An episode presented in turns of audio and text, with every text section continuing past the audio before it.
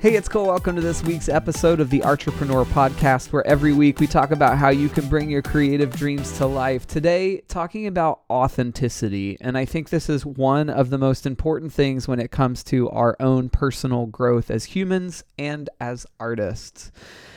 Ultimately, it helps us create work that is a true expression of who we are. And I really honestly believe that brings a deeper level of personal satisfaction to the creative work that we make.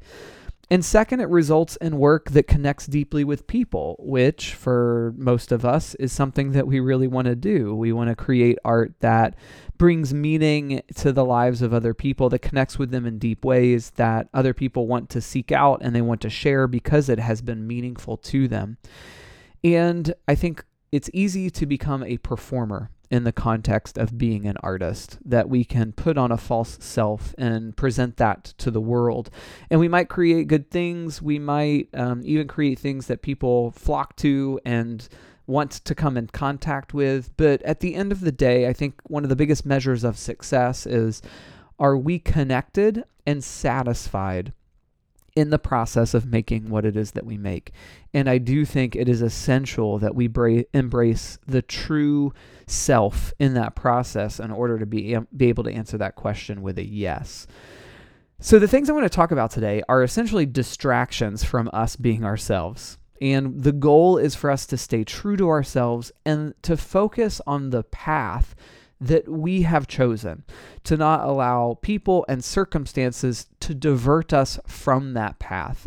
And I want to talk about four things to avoid, but these aren't four things to avoid externally. These aren't four things to avoid in the world around us. These are four things for us to avoid when it comes to our own thinking and feeling as artists and as human beings. So, the first thing to avoid if we're going to show up and be authentic is trying to be novel. This is always wanting to appear to be doing something different. It's oftentimes driven by fear, the fear of seeming deriv- derivative, like, oh, they just ripped that person off or they just recreated what that person made. And so, in order to avoid seeming that way, we abandon our willingness to create things that are authentically us and we start focusing on creating things that are novel or appear to be done for the first time. Honestly, I could fall into this trap. Uh, because a lot of what we do isn't traditional performance, it's not traditional experiences, it's not traditional events or art. I'm part of a lot of projects that present theater or music or performance in different ways. And one of the ways that I'm committed to staying um, authentic to the process and authentic to myself is to make sure that those experiences aren't built on novelty. And while there may be new and interesting elements to the things that we're making, that's not what we're leaning on to be the strength of the work. Instead, we're focusing in on meaning, we're focusing in on thoughtfulness, we're focusing in on presenting important ideas. And so, that at the end of the day is one of the ways that, for me, in the process of presenting things that might appear to be different or new, it still brings value and reflects the authentic heart and thoughts of the things that I'm feeling and thinking. So it's not bad to do new things. In fact, I would really encourage you to do new things. But make sure you're not doing it simply to do new things. Always retain meaning, thoughtfulness, and interest in the process. Another thing that can rob us of being authentic when it comes to creating is a rebellious spirit, an attempt at swinging far from what exists. So we might look at a music genre or a visual style in photography and film or a way of telling stories and say, you know what, that has existed for too long, or the way people do this in this industry has existed for so long, and I'm going to go out and I'm going to totally rebel against that, and I'm not going to do it that way, and I'm going to do something else. And the problem with this is that it is rooted in judgment and it's not going to bring satisfaction. And in fact, it's not an authentic original idea. It's purely a rebellion against what currently exists. You're still defining your work based on someone else's work or based on how an industry operates. It's honestly the same root as straight up plagiarism it you know plagiarism is saying okay i'm going to make that thing exactly the way that it has been made. Well rebelliousness is the same thing just the opposite side of the coin. It's to say things have always been made this way and so now i'm going to rebel against that and i'm going to make it the exact opposite.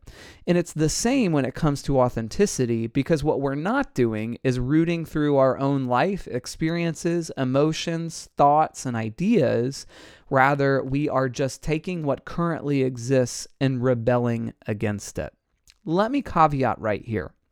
Sometimes all of these things can be tools, but they are only tools when done intentionally. Sometimes it might be great to do the exact opposite, but if you're doing the exact opposite and you're not in control of how you feel and think about doing that thing, it's not going to feel authentic. What brings authenticity is understanding the depths of our own soul, the depths of our own thought, and our own experiences, and being able to create from that deep place.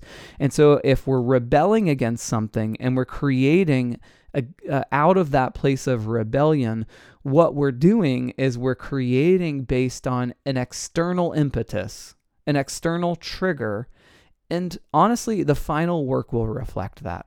Another thing that might stand between us and creating authentic work is being reactive. And this is pretty similar to what I just talked about, but it's slightly different.